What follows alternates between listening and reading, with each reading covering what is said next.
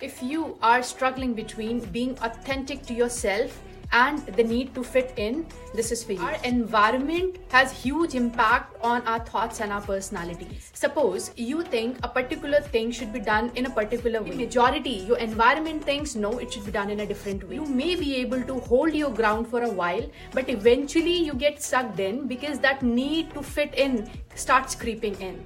So, coming from my own story, I am a person with less words. I'm not into gossiping, talking about people on their back. And whenever I attend these social events or parties, there's always this group of people who are bursting into laughter, having great fun, uh, gossiping, talking about each other, pulling each other's leg. And I used to find myself absolutely comfortable standing in a corner and doing my things. But one day, even I got swept in. I felt maybe it's not good to stand alone all the time. You know, people will think I'm arrogant or something, something on those lines. And I thought strong if I'll crack one or two jokes and at least I'll be part of the group. I went in.